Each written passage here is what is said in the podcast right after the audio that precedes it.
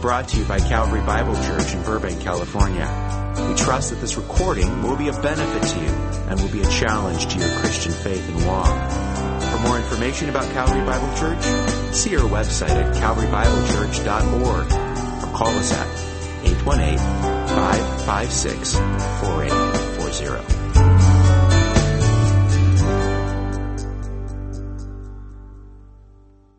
Lord, we do thank you for your word. We do thank you for the life it gives through the sacrifice of your Son and the truth about him. Lord, we thank you for the privilege to be able to have your word and be able to uh, hear it proclaimed and to read it and study it.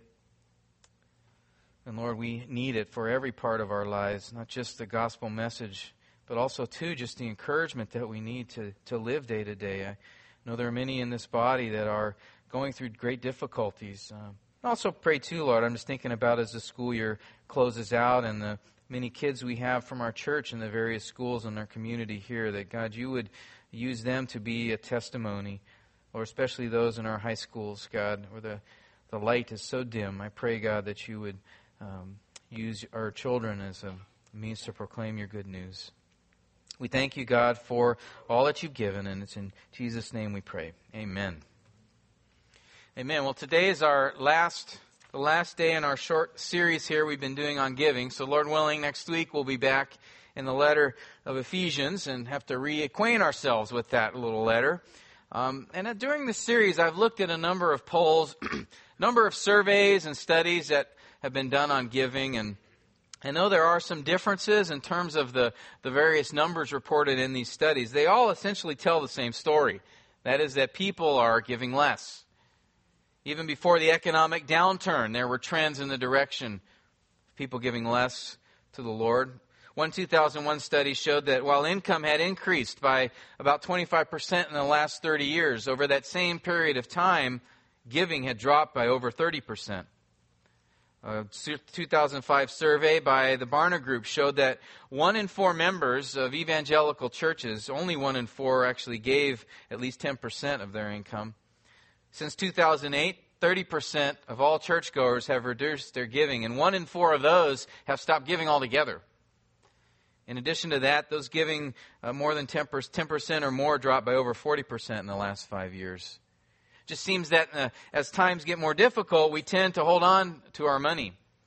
And I, I wonder about us. If we had a survey done here at Calvary, what would things look like? Now, don't worry, uh, there's not going to be people waiting to do an exit poll when you leave this morning.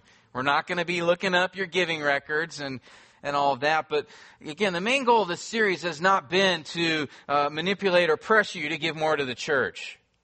That's not why the elders have wanted me to do this series. Sorry about that, Don. Um, the goal is that we'd be more generous people. That's why we're talking about this. The goal is that we would be moved to trust in God more. The goal is that we would be made more dependent on Him rather than things. And giving has a way of helping us do that.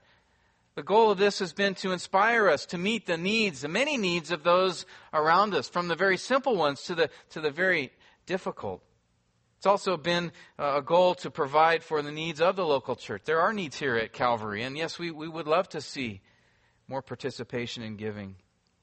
And as we've been going through these series, uh, some of the key questions that have been asked are uh, Do I have a generous heart? Do you rely more on money than on Him? Are you using what you have not only to care for your needs, but also for the needs of others? Are you investing money in God's kingdom or yours? Just what does God honoring giving look like? What is biblical giving? What is the picture of that? And that's the question we're going to look to this morning as we go back to 2 Corinthians. We'll be reading from the same chapter that uh, Steve read from a little earlier. So if you could be turning there in your Bibles to 2 Corinthians 9. Last week we looked at 2 Corinthians 8 and looked at the motivation to give from the first nine verses of that chapter. This week we're going to focus our attention on the heart or the character of biblical giving from 2 Corinthians 9. We'll see in these verses the call to give in verses 1 through 5, the way to give in verses 6 and 7, the strength to give in verses 8 through 11, and finally the reason to give in the last four verses of this chapter. Let me start in verse 1. We'll look at the call to give. Again, Paul said, Therefore, it is superfluous for me to write to you again about this ministry to the saints, for I know your readiness, of which I boast about you to the Macedonians, namely that Achaia, that's the region where Corinth is, Achaia has been prepared since last year, and your zeal has stirred up most of them. But I've sent the brothers in order that our boasting about you may not be made empty in this case, so that, as I was saying, you may be prepared. Otherwise, if any Macedonians come with me and find you unprepared, we, not to speak of you, will be put to shame by this confidence. So I thought it necessary to urge the brothers that they would go on ahead to you and arrange beforehand your previously promised bountiful gift, so that it would be ready as a bountiful gift and not affected by covetousness. Now we do have a chapter break here between 824 and 91, but there really shouldn't be. Actually, these two chapters go together. They all are focused around the same theme. They all have at their heart Paul's encouragement to the Corinthians to give. We have here this burden that Paul expresses for Jerusalem. He had a burden for those in need there. Jerusalem had gone through many trials, much persecution. They had actually a famine in the region. There were many needs of the saints there. In fact, Acts 11:29 tells us about when Paul and Barnabas were commissioned by the church in Antioch to take an offering back to the saints in Jerusalem. And it seems as you follow Paul through Acts and through his letters, he brings this up a lot. He had a real heart for the believers there, and he often would tell the churches that he was serving, hey, set some money aside. I want to bring it back to our fellow brothers and sisters in Jerusalem. We see that in Romans 15, Acts 24, and in 1 Corinthians. Paul brought up this need in Jerusalem to the Corinthians back in 1 Corinthians 16, where he said in verse 1 Now concerning the collection for the saints, as I directed the churches of Galatia, so do you also. On the first day of every week, each one of you is to put aside and save as he may prosper, so that no collections be made when I come. And when I arrive, whomever you may approve, I will send them with letters to carry your gift to Jerusalem. So back in 1 Corinthians 16, he tells them of the need in Jerusalem and that he would send somebody. If they could be setting money aside consistently, he would send someone to bring that, those funds and those helps to saints in Jerusalem. And as we see here in 2 Corinthians 8 and 9, they, actually the Corinthians were eager to do this. Paul mentions several times their readiness, their eagerness to give. But the plan got derailed. Some false teachers came in to Corinth and they made it a mission to discredit Paul to the Corinthians. They claimed that Paul's not an apostle, he's a charlatan. He's just trying to take your money. He doesn't care about you. And so as a result, the next time Paul visited Corinth, he was painfully rejected. He was despised, rebuffed, ignored, disrespected. And as a result, this whole matter of giving to Jerusalem was set on the wayside. Well, Paul then sent them a strong letter after that visit, a letter of rebuke. And it wasn't a thing about he just wanted to be seen as exalted. The importance was the ministry, the message that he brought. If he's discredited, the gospel's discredited. And so he sent them a letter of rebuke, and, and Titus, who had been in Corinth, catches up to Paul when he was in Macedonia, and he tells Paul, Paul, your letter hit the mark. These Corinthians are, are humbled by it. They are repentant. That was very encouraging to Paul. And so Paul wanted to go back and visit them. But before he did that, he wrote a letter. The letter we have, the Second Corinthians. And he wrote this letter and he gave it to Titus and a few other brothers to take on ahead of Paul and give to the Corinthians before Paul arrived. In this letter, Paul wanted to make sure they understood his ministry, that they understood his credentials as an apostle, so that they would fully embrace his message. And also in this letter, he comes back to this issue of giving, the promise, the commitment they had made to give to those in Jerusalem. And these two chapters, chapters 8 and 9, are focus on that, where Paul wants to bring back to their memories, to remind them of that commitment to the poor. We learned last week, again in those first nine verses, Paul introduced the topic by presenting the example of the Macedonians. Remember, they were these eager and, and joyful and abundant givers. They were begging Paul to participate and help in any way that they can. And then Paul moved to that wonderful example of Christ in verse 9, who though he was rich became poor for your sakes, so that we who were poor might become rich. After those two examples, Paul then urges them in verses 10 through 15 again saying, fulfill your commitment to give. I know you had the desire. I know you had the readiness. I know you wanted to do it. So now act upon that. And so in verses 16 through 24 of chapter 8, Paul lays out this plan where he's going to send Titus and a couple of other brothers ahead of Paul to go to Corinth to make sure things are in order and a collection can be made and then sent on to Jerusalem. Look at 8:23 where Paul commends these men saying this, "As for Titus, he's my partner and fellow worker among you. As for our brethren, two brothers he was sending, they are messengers of the churches, a glory to Christ. Therefore, openly before the churches, show them the proof of your love and of our reason for boasting about you." And then from 824 he rolls right in to 9 1. Again, they're interconnected, where he says, It's superfluous, it's redundant, it's repetitive of me to write to you about this ministry to the saints. He's saying, Yes, I, I know, I keep bringing it up. It's redundant, but because I, I know your readiness, I know your eagerness, I know your desire to serve in this way, Corinthians.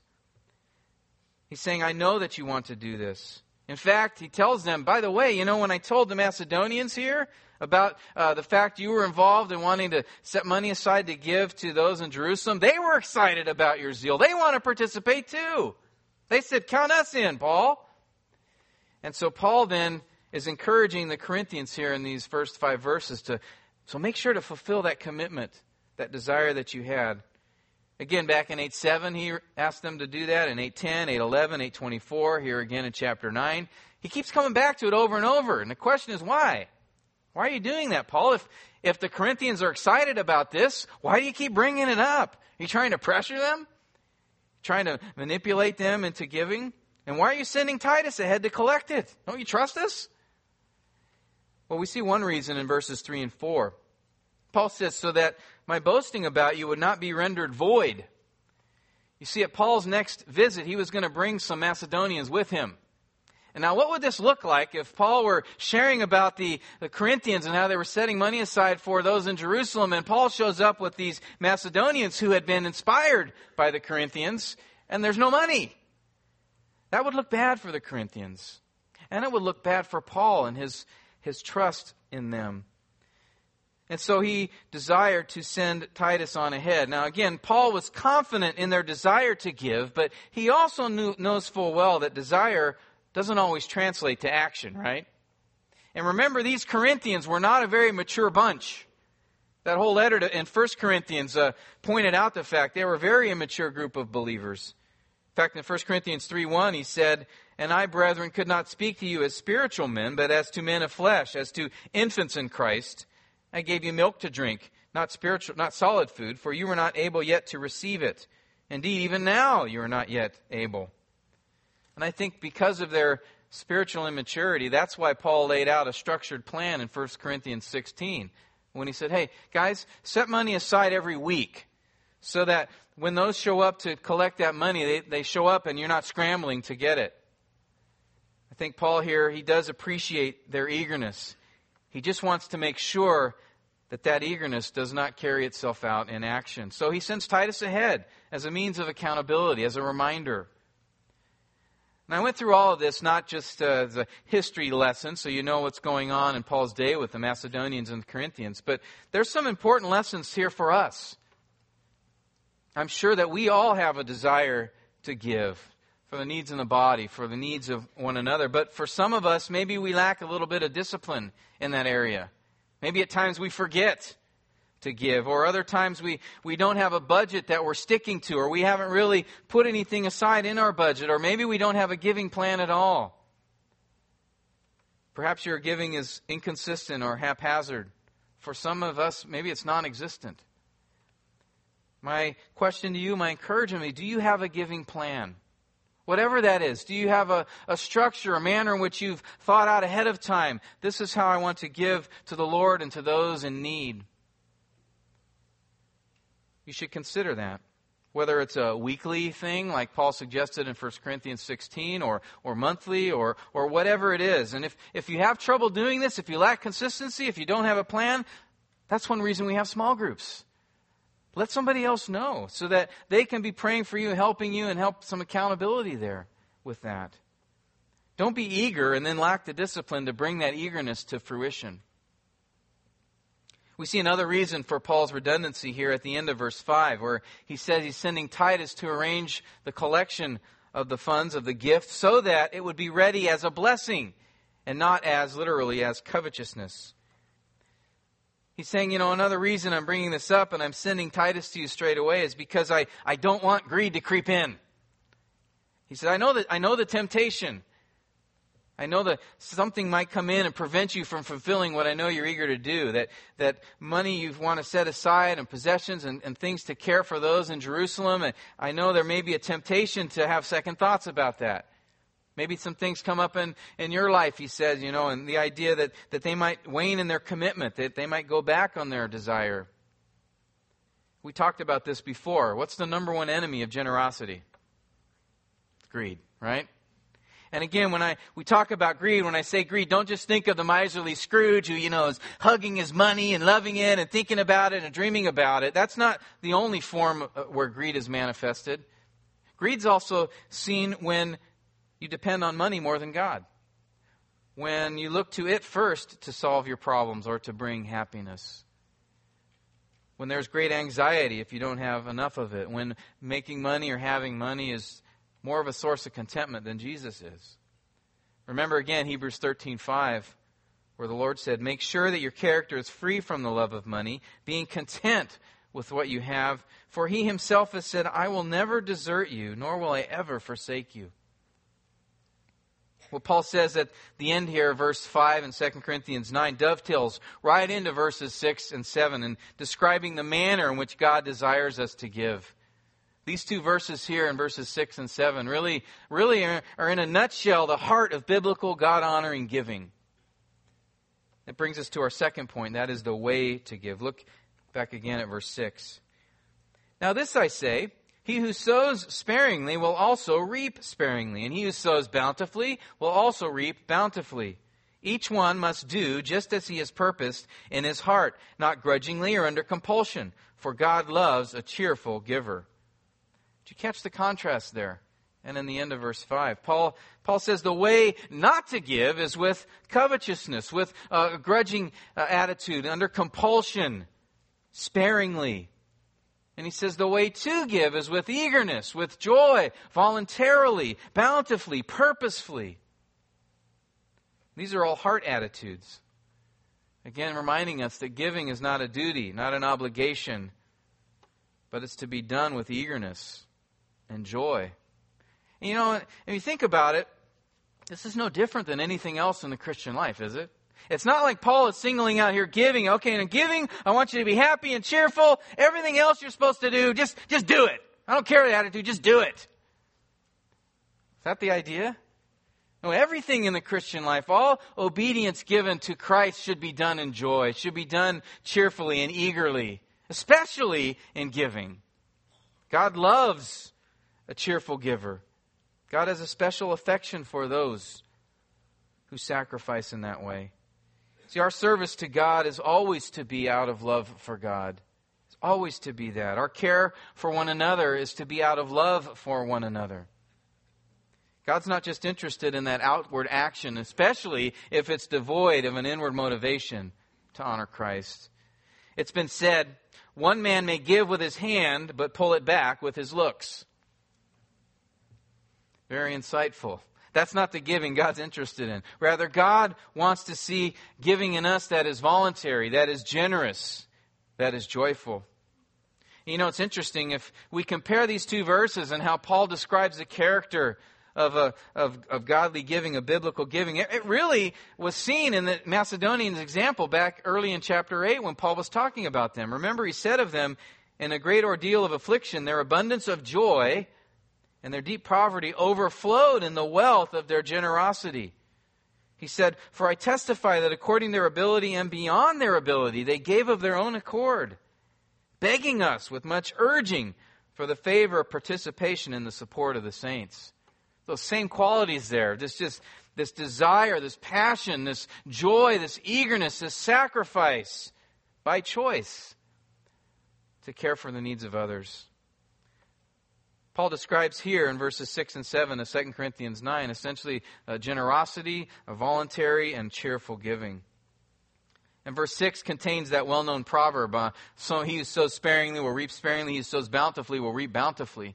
And every time I read this verse or think about it, I have fond memories of it because I still remember when I was a, a younger guy and, and my dad had read from this text uh, after dinner one night and he asked me to pray.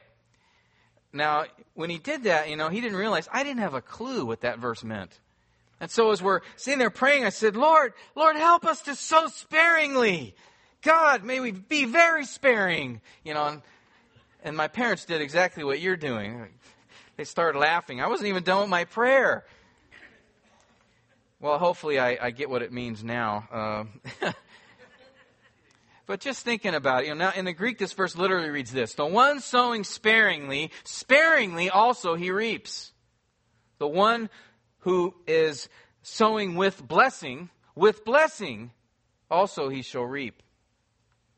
This structure really draws attention to the attitude, whether it's a sparing, a miserly sowing versus a bountiful, one that is intended to bring a blessing the, the meaning of the proverb on its surface is plain, right? If you have a person out sowing seed and they just throw a little bit out, what should be expected from their harvest? Not much, right? But the one who's liberal in spreading out his seed, the opportunity for an abundant harvest is there. The meaning of the proverb is plain in regards to giving, right? You give in a miserly manner, then don't expect to find much joy or satisfaction or blessing from that. But if your giving is to be a blessing, it is abundant and bountiful without constraint, then you'll reap the same in your life. Generosity to others yields generosity from others. So let me ask you this. Thinking about that picture we saw earlier, in fact, it's still there on the screen. Is that what your heart looks like? What is the harvest of your own heart? Is there a vast wheat field? Is there an abundant harvest? Full of wheat as far as the eye can see? Or if we were to look at your wheat field, will we see just a few strands of wheat, more weeds and rocks than anything else? Are you quick to give? Are you open handed with your possessions? Would others describe you as a generous person? Again, I'm not talking about amount, right? We're talking about the, the attitude and the sacrifice. The widow's mite was very small indeed but it was a bountiful offering. One of the most generous people I know is, is my own dad. I spoke of him earlier. You know, I don't know how many times growing up I would see he would offer to help others and give out loans, which ended up usually being gifts. Great testimony, encouragement to me. is a wonderful picture of generosity, which I'm grateful to God for. And it made me think today, as I was reflecting on my dad, what kind of legacy am I leaving for my kids in this area? How about you? What legacy are you leaving in this area of generosity for those in your family? You know, to be generous does mean sacrifice. So Paul reminds us that a bountiful giver is one that will be blessed with, with bountifully. Proverbs 22 9 says, He who is generous will be blessed. Now, does that mean God is promising to shower us with cash when we give? Should we picture the fact when we offer that if pretty soon we're going to be like in those game shows where the person's standing in a, in a barrel and all this money is pouring out on top of them and they're grabbing all they can? Is that what Paul's talking about here? We can expect a boatload of cash anytime soon. It's coming.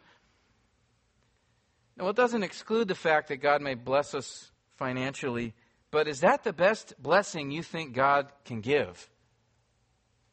Is that really what brings the most joy and contentment? I mean, think about it.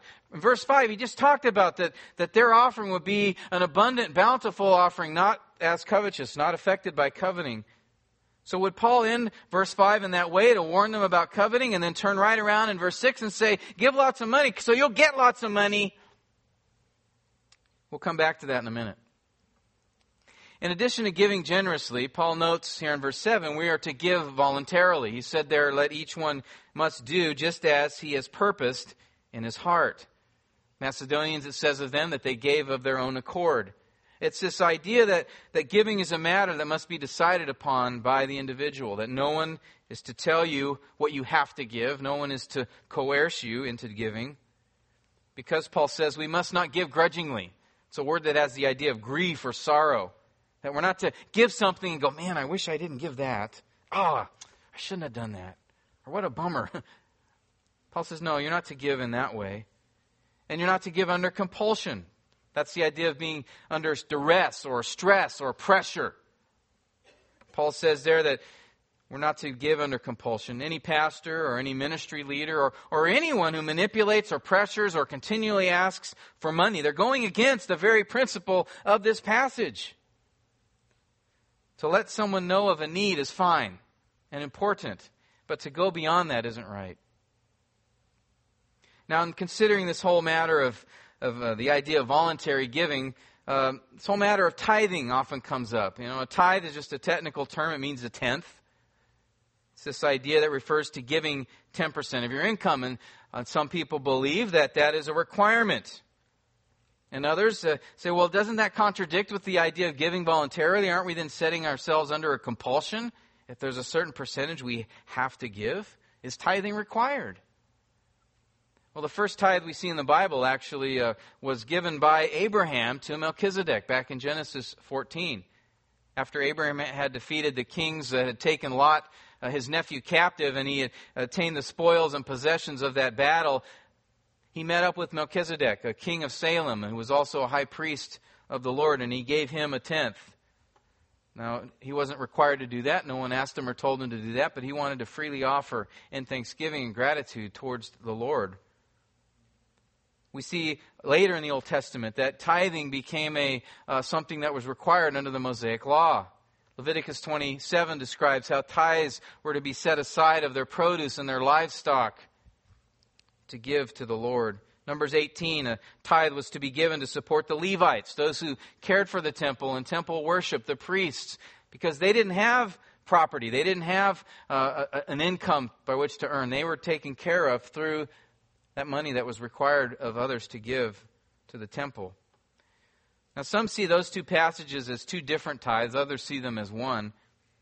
But it's not just those tithes that the scripture talks about under Mosaic law. Deuteronomy 14:28, a tithe was also to be given every third year to care for the needs of the poor that were among them, to care for the orphan, the widow, the sojourner, the alien, or one who had needs.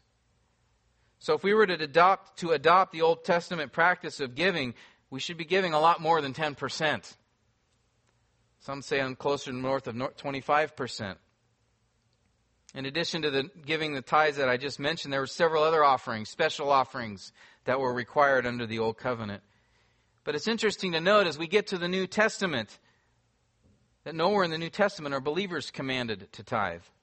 In fact, tithing isn't even used as an illustration in the New Testament on giving. And, and think about it too. Here in 2 Corinthians 8 and 9, the most thorough passage in the New Testament on giving, not a word about tithing, is there? If there was any place that would be appropriate to do it, it would have been here. No, as believers under the new covenant, there's not a, a, percentage or amount that you are required to give, that you are mandated by God to give. But this doesn't mean that giving is unimportant. It doesn't mean that, that there's really not a need to give in, or God's not as concerned about it as He used to be. We don't have a, a temple now and all those things, and, and Levites and all that, so it's not that important. No, actually, the New Testament talks a lot about giving and stresses it. But then the question is well, then how much are we supposed to give? Should we give ourselves another? What is cheerful, voluntary, generous giving? What does that look like? What criteria should we use? Is a percentage okay, or is that something legalistic that I'd be placing on myself? Well, we do know that this takes careful thought.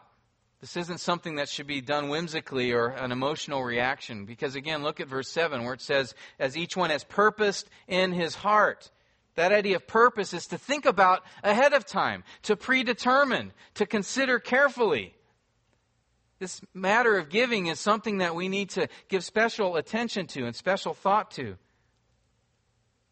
Personally, I think giving a percentage is actually a, a practical help, especially if we struggle in this area with discipline. It, it helps us be consistent. It helps not, us not waver depending on our circumstances. But again, that's 3 Timothy 3 3 stuff, okay? You know what I mean by that, right? This is just my personal opinion, but I, I think Uh, it's good to, for, for us, we've looked at giving a percentage and then going from there, asking the Lord to help us be able to give more. Again, I, we're not locked to that percentage. I don't feel I'm in sin if I don't give that, but it's a good place to start. It's a good place to start. Remember, too, the principle from Proverbs 3 9, which says, Honor the Lord from your wealth and from the first of all your produce. The principle there, the idea that give to the Lord first rather than from whatever's left over in the end. In addition to regular, consistent giving to the local church, I would encourage you also have a plan. I think I mentioned this last week, but have a plan where you're setting some uh, things aside, money, time, um, to, to help others out as you become aware of needs. You know, even if it's just a, a little bit, or even if it's just, I'm going to set aside an hour a week to go and serve a need that I find out about, or I'm going to set this money aside consistently in my budget. And then when I find of a need and the Lord directs me in that way, I'll, I'll help care for that need. Again, these aren't requirements. These aren't things you have to do to be a generous giver, but they are some practical suggestions. Again, voluntary giving doesn't mean to just give in the moment and what you feel like doing in the moment. And that's why, the, that's why we don't have these huge fundraisers and try to pressure you and move you and give you emotional tugs to give. Because we, we don't want you reacting in the moment. That would be counter to what Paul's saying here. To purpose this in your heart, to give it prayerful consideration, to, to think about and give it time and, and consider what God would have for you. And in that giving, that wonderful verse Paul says in verse 7 For God loves cheerful giver. There's a special affection he has for those who are giving eagerly. That word, hilaros, means full of cheer, glad, happy. It's the Macedonians, as it said in, in chapter 8, verse 2 and 3. They were eager to give, they had an abundance of joy in their hearts. And I think this verse indicates if anything signals whether you have a generous heart or not, it's this. When you give, what is the manner or attitude in your heart as you do? Is there joy? Do you see a, a, delight in yourself to give to the Lord's work? Do you see the time of stewardship that we set aside every week as just as meaningful an act of worship as our songs and prayers, time in His Word? You know, when I hear that verse taught, you know, for God loves a cheerful giver, I often hear it said also, if you don't have joy in your heart, then don't give at all. Keep your money in your pocket. And, and while I understand the point, we have to be very careful that the message there isn't, well, Giving's really irrelevant or unimportant issue. If you don't feel like doing it, then don't worry about it. I would rather say this if you have no joy in giving, that's indicative of a very, very serious heart problem that needs your attention immediately. If there's no delight in serving the Lord in that way through your time, through your money, through your efforts, then work at the heart issue diligently until it gets fixed. Don't use a lack of cheerful giving as an excuse not to give and then not deal with it. That would contradict completely what Paul just said in verse 6, right? To not sow sparingly. The solution to joyless giving isn't to turn around and then sow sparingly, to give little or nothing. That's not the answer. I'm not too excited about it, so I'm just not going to do it. No, the solution is to fix the heart problem. And again, I think you'll find at the center of that heart problem is this attachment to money, to trusting in wealth over God, to discontentment. Sacrificial, joyful, eager, voluntary giving, it is certainly a high standard indeed.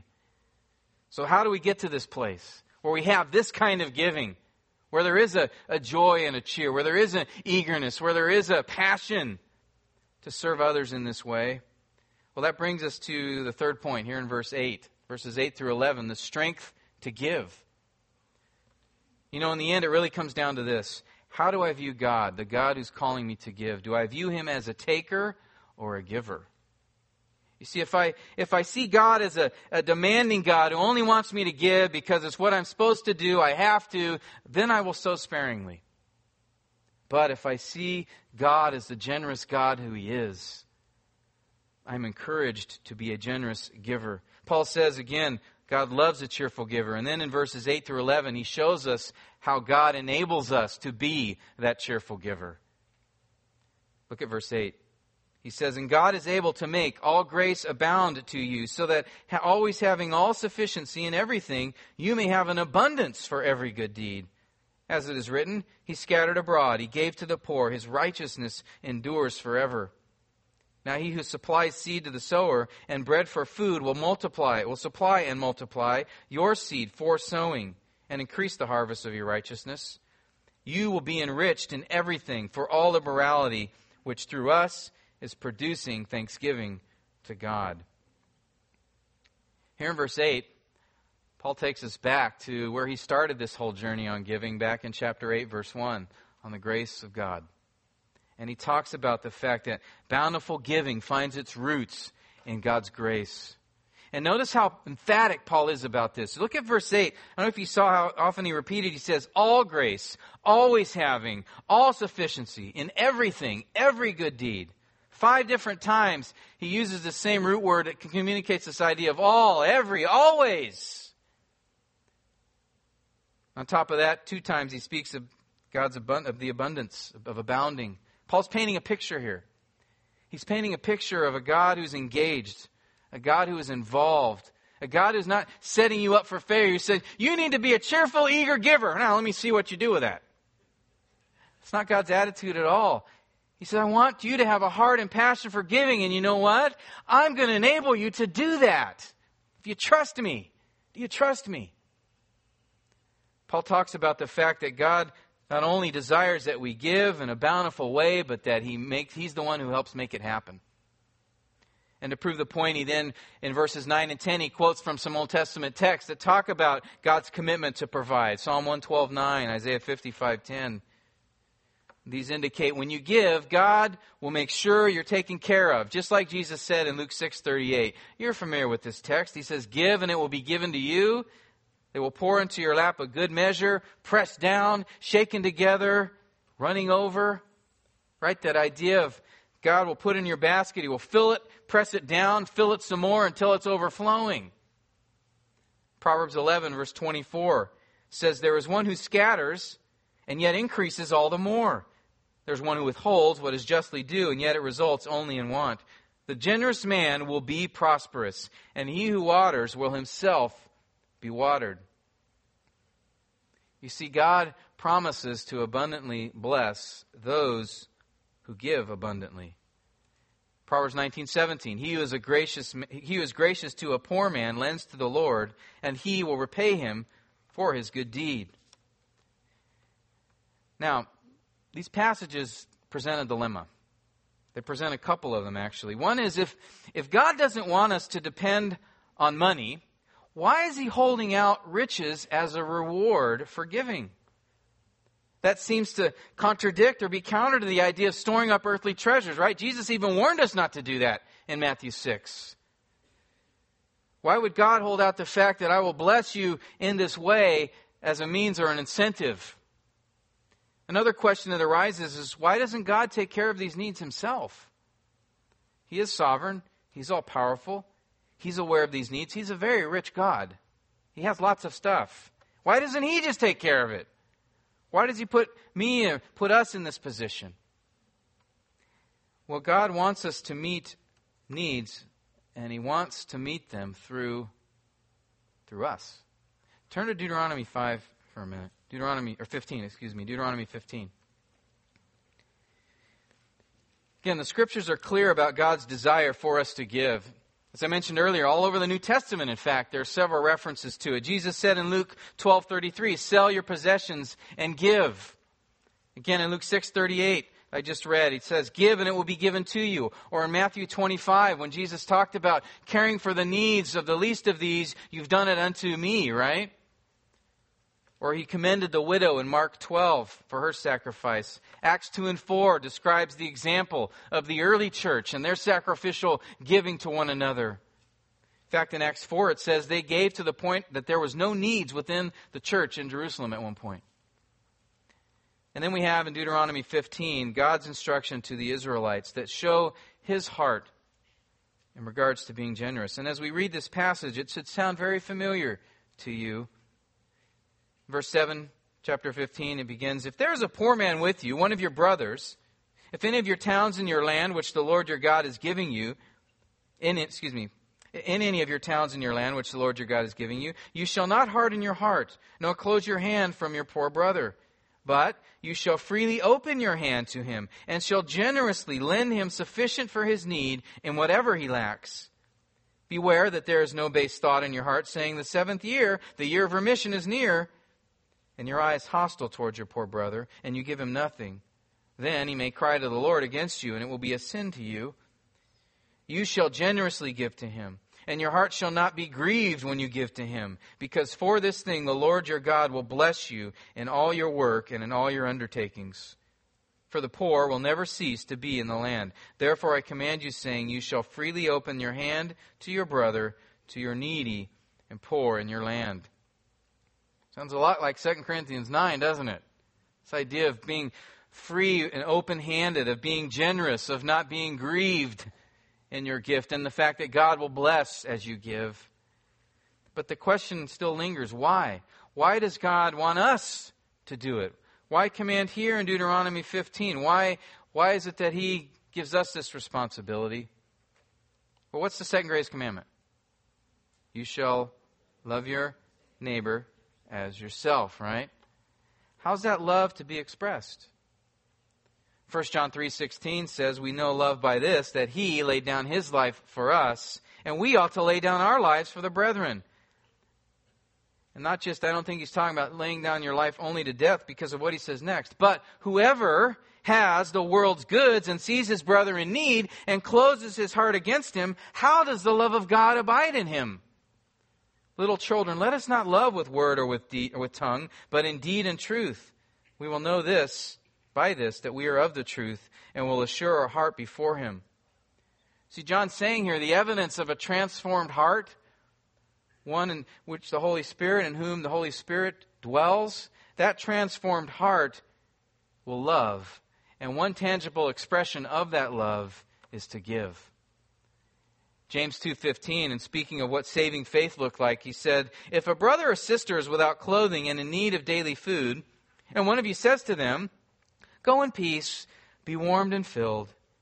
And yet you do not give them what is necessary for their body. What use is that? James said, What's the point? You say you believe in God, you have faith in Him, and you don't care for the basic needs of those around you? This is how it works. God gives to us not just for our needs, but also for the needs of others. I like how Calvin put it when he said this For the richer any man is, the more abundant are his means of doing good to others. And that brings us to the other question that I brought up first. Why does God promise reward for when we are giving to others? Because that seems to go counter against what he said. Just Paul just said about covetousness in verse five. Well, the answer to that actually overlaps with what we've just been talking about and, in our need to give. Because we need to understand what is God's purpose in that reward. What is his intent in blessing those who are a blessing?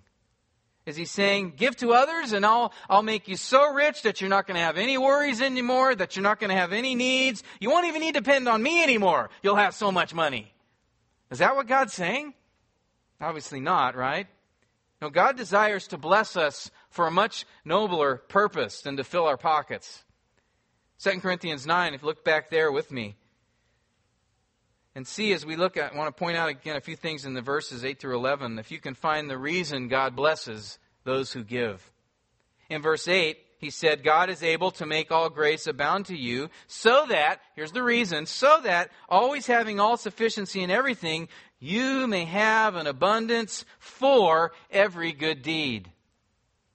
Verse 10, now he who supplies seed to the sower and bread for food will supply and multiply your seed for sowing. In verse 11, you will be enriched. You will be made wealthy, literally, in everything for all generosity. These are all saying essentially the same thing. Answer this question Why then does God bless those who give? So they can give more. You see that? Again, verse 11, you will be enriched. You'll be made wealthy in all things for, and that word is for the purpose of, giving, so that you would be even more generous. All liberality, all generosity, that it would overflow. God's saying, I, I want to abundantly bless the cheerful and eager and sacrificial giver because you know what? I know that person will turn around and give it to somebody else. I can trust them with my resources. So many health and wealth preachers, they abuse these texts. They twist them inside out. They say, give money and God will give money back to you. Bless this ministry and you'll be blessed. God wants you to be rich. No, He doesn't. Not in financially. He wants you to be rich in good deeds. He wants you to be rich in giving away those riches. He's not trying to build up your earthly treasure. He wants you to be building up your heavenly treasure. And earthly treasure can be used for that very thing. God wants to put money, He wants to put money in the hands of those who will advance the gospel. He wants to put money in the hands of those who will care for the needs of others. He wants to bless richly those who will bless and give to the local church. He wants to bless those who will advance His kingdom and care for the poor. God wants us to be rich, but only those who will use those riches for God's purposes. Hugh Latimer, who was martyred for his faith by Bloody Mary in 1555, said this regarding giving God never gave a gift, but he sent occasion at one time or another to show it to God's glory. As if he sent riches, he sendeth poor men to be helped with it.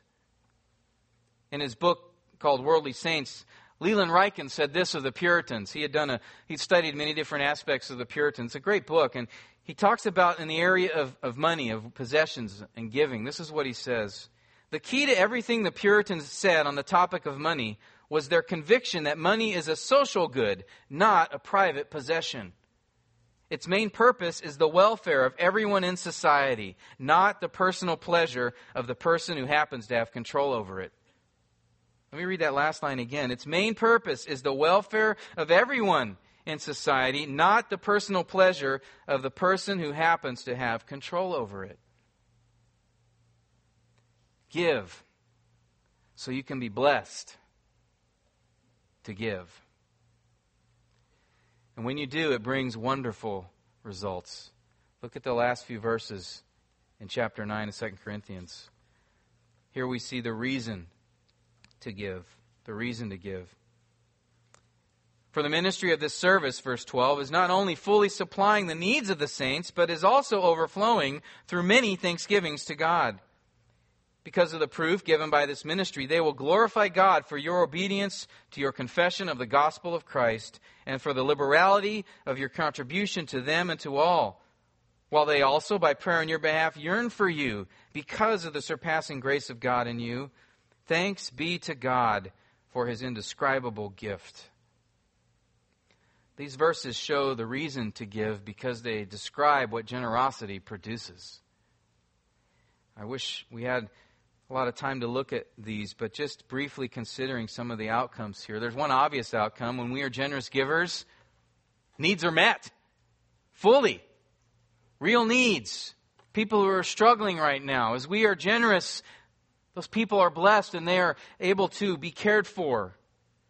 And more importantly, generous giving, notice, produces gratefulness to God, right? You've experienced that when someone has been generous towards you.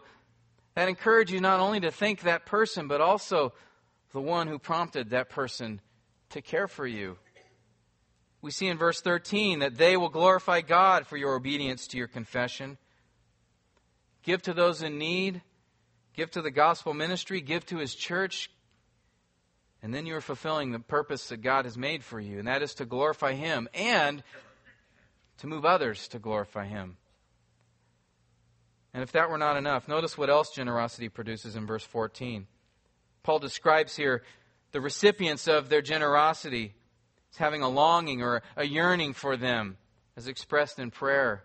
That this idea that when we are generous to one another, do you know one thing it produces? Not only does it take care of needs within the body, not only does it produce thankfulness to God and God getting glory, it also bonds the body together. In love and affection, that idea of yearning there is a, a concern, a desire for. There's a bonding in love that takes place when we generously care for one another. These are magnificent reasons to give. God using the things we have, our, our time, our possessions, our money, using those things to meet real needs, using those things to bring Him glory, using those things to knit us together. And all this is to the end that His Son, Jesus Christ, will be lifted up. And that's where Paul fitly concludes this whole discussion on giving. How could he not talk about giving and being generous and not mention the most generous, abounding, profound gift ever given in history? Appropriate doxology to end the matter of giving, saying, Thanks be to God for his unexplainable, inexpressible, just indescribable gift. What's he talking about there? Christ. He gave, he gave his son. He gave his son. He gave his son so we might be forgiven. So that we, turn from our sins and place our trust in him, the sacrifice that he paid for on our behalf for our sins, which we deserve punishment in hell for those. Thanks be to God for the inexpressible gift that he, that Jesus would become a man. Yeah, we talk about this every time we get together Sunday for a reason. Because that's all that matters. We have nothing to be thankful for if it isn't for Christ. Thanks be to God for his indescribable gift. We should always be grateful for that. Those words should never grow cold upon our lips. The thought of God's sacrificing his own son should never be something that